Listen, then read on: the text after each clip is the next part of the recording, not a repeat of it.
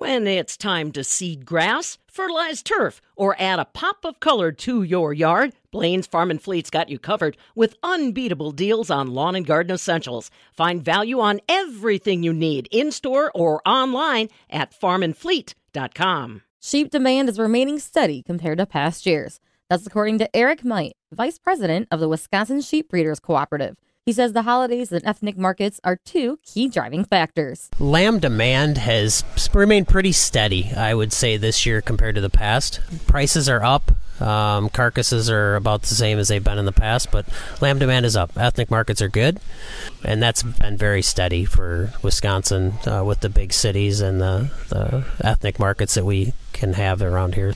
Obviously, tailgates are seasonal. Uh, we come into football season. Lamb's not always one of our biggest cuts or sides of the industry. We're tailgating, it's usually beef and pork, but we do see some uh, rise in the fall with uh, tailgating, finish up the season. But the ethnic market is is big in the spring and summer uh, for their big holidays, and we look forward to those seasons. So, is the industry working to boost that at all then, or what's going on there to try to mi- mitigate that in a sense? Uh, we'd like to see it even out year round. Um, we do have quite a few people lambing in the fall now because the weather this time of year is nice. Uh, they can get lambs to a nice market size in the spring for the ethnics, uh, the ethnic market. Um, so we're trying to even this out where it's not all spring lambs ready in the fall, so we have a consistent year-round supply.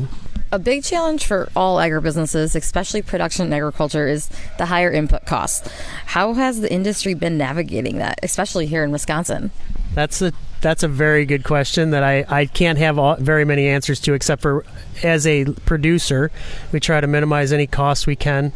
We try to cut back maybe some of our flock numbers especially our lower producing uh, females or males uh, and just try to tidy up any place we can and uh, it, it's tough. There's no lie it's tough when it comes to both sheep numbers on, and farm numbers here in Wisconsin, are you seeing that sheep grow or decline, or what are the trends looking like? I think the trend is up.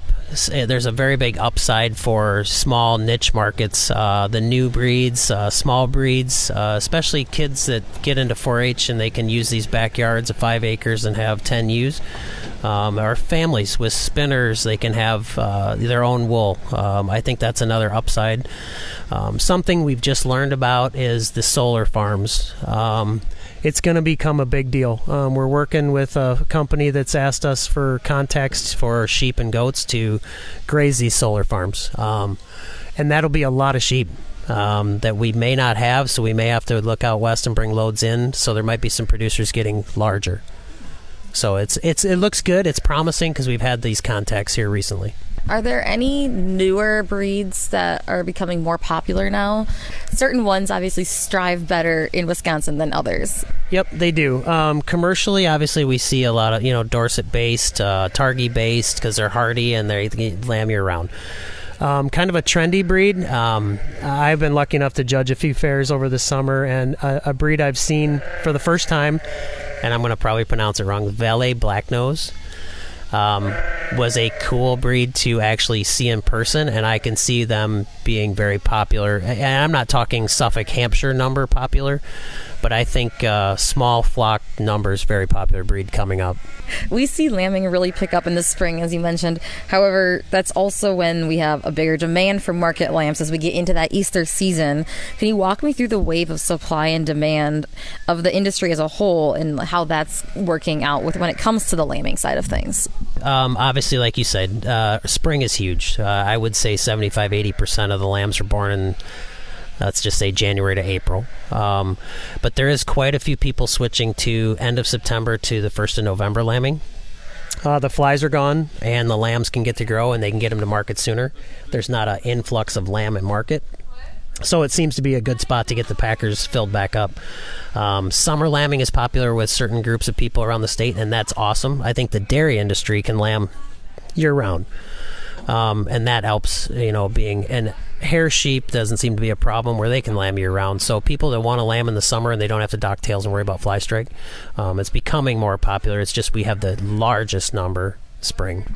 And we've been talking a lot about the meat side of the industry. So, but what about the fiber and that dairy side? Are there any key trends that you're seeing there? Uh, that industry is growing uh, a lot. I can't give you a percentage, but that building is packed all weekend, um, and they are very excited and enthused, and we are to have them here. So, for that part of our industry to see that grow, to have wool uh, as a, a positive thing, not because our industry is having a hard time getting rid of some raw wool there's a, been a, a wool buyer is closed down in Ohio, and so some of this wool is kind of needs a place to go. But it's nice to see that building pick up and, and use that wool and fiber. Um, the dairy industry is growing. There's more dairy sheep and dairy milk and cheese. Um, at our annual meeting, we tried uh, everybody. We had a sh- cheese social afterwards, and we got to try it. It was kind of cool because it's some of that stuff you don't usually see, and it was nice to have everybody hang out and use that.